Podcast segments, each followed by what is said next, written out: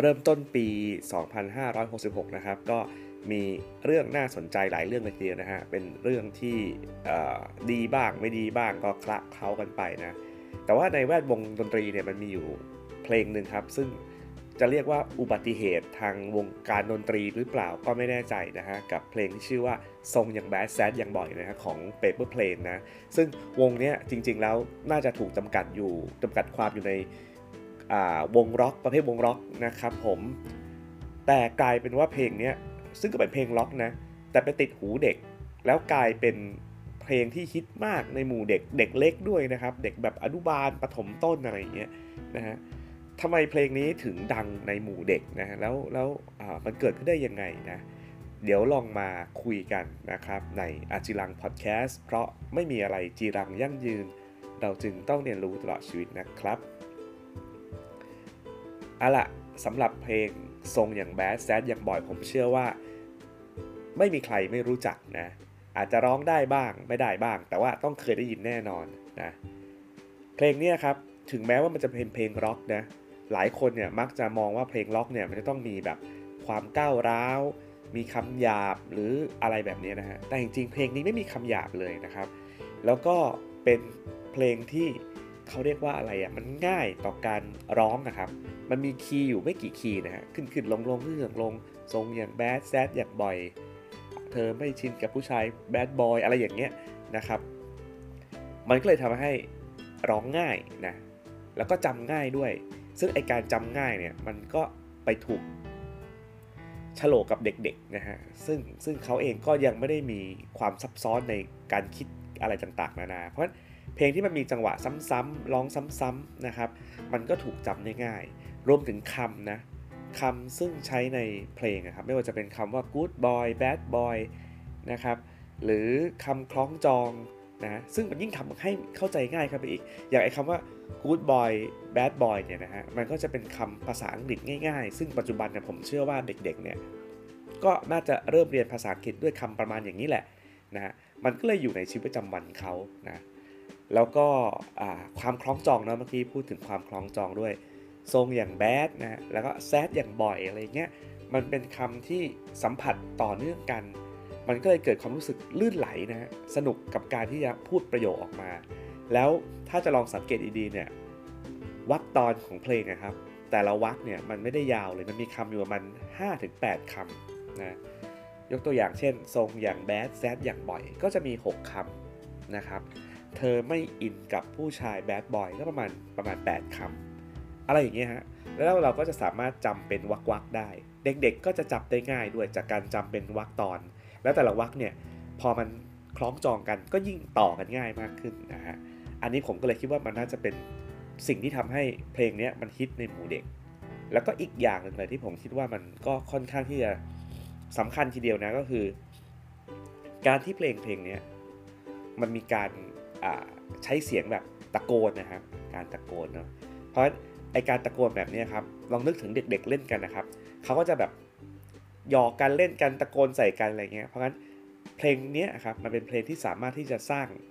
relationship ระหว่างเด็กๆ 2 คนหรือมากกว่านั้นได้นะเวลาที่เขาตะโกนขึ้นมา มันก็จะเป็นการตะโกนร่วมกัน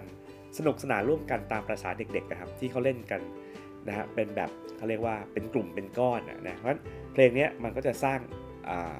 ความเป็นกลุ่มก้อน แล้วก็กิจกรรมที่เด็กๆเนี่ยทำร่วมกันได้ พอถึงท่อนตะโกนทุกคนก็จะตะโกนออกมาพร้อมกันเลยเหมือนตะโกนใส่เพื่อนกันอะไรอย่างเงี้ยนะ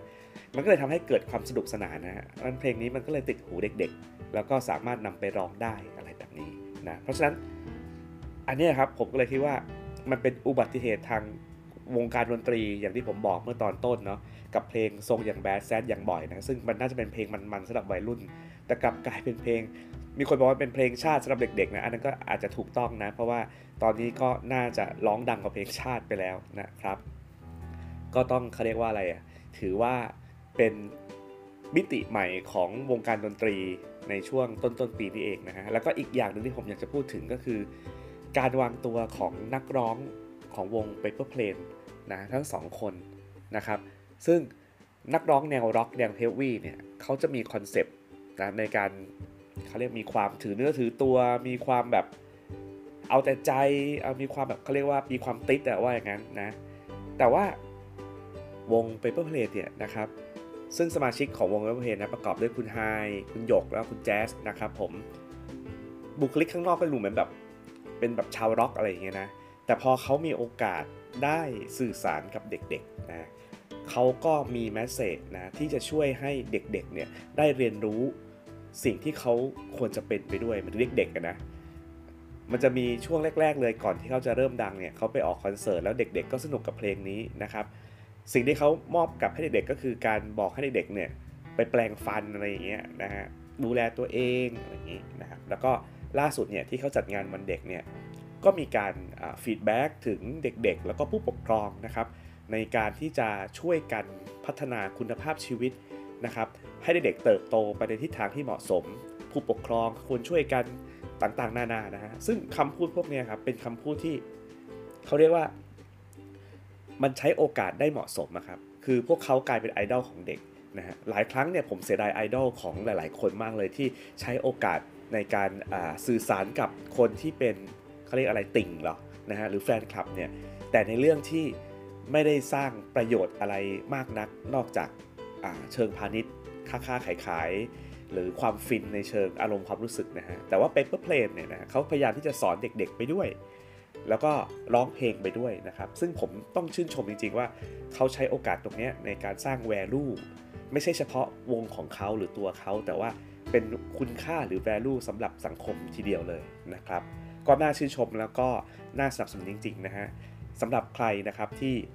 ยังไม่เคยฟังก็ลองไปหาฟังได้นะฮะ โดยเฉพาะเพลงทรงอย่างแบดแซดอย่างบ่อยนะก็อยู่ใน YouTube นะครับ มีเยอะแยะมากมาย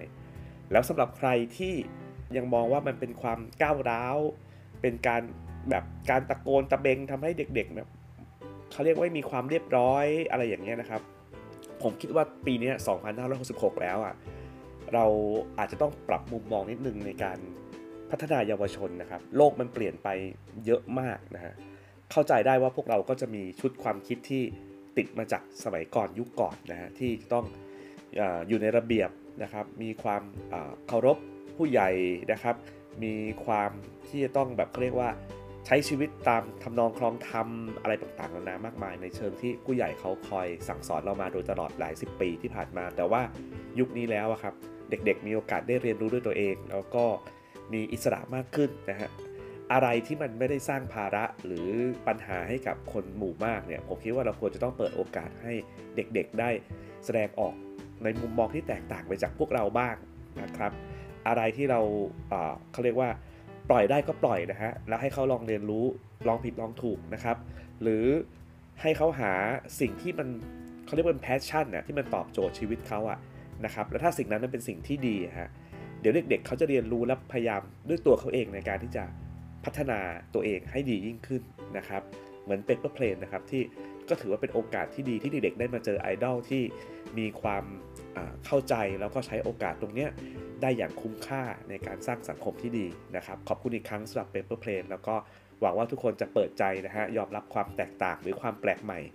ในสังคมของเรามากขึ้นนะครับ และนี่ก็คืออจิรังพอดแคสต์ใน episode นี้นะครับ คิดเห็นอย่างไรก็จริง ๆ ใน Spotify มันเหมือนจะมีคอมเมนต์มีอะไรได้นะ ลองดูแล้วกันนะครับ พูดคุยกันได้ แล้วก็เดี๋ยวติดตามดูกันว่าครั้งหน้า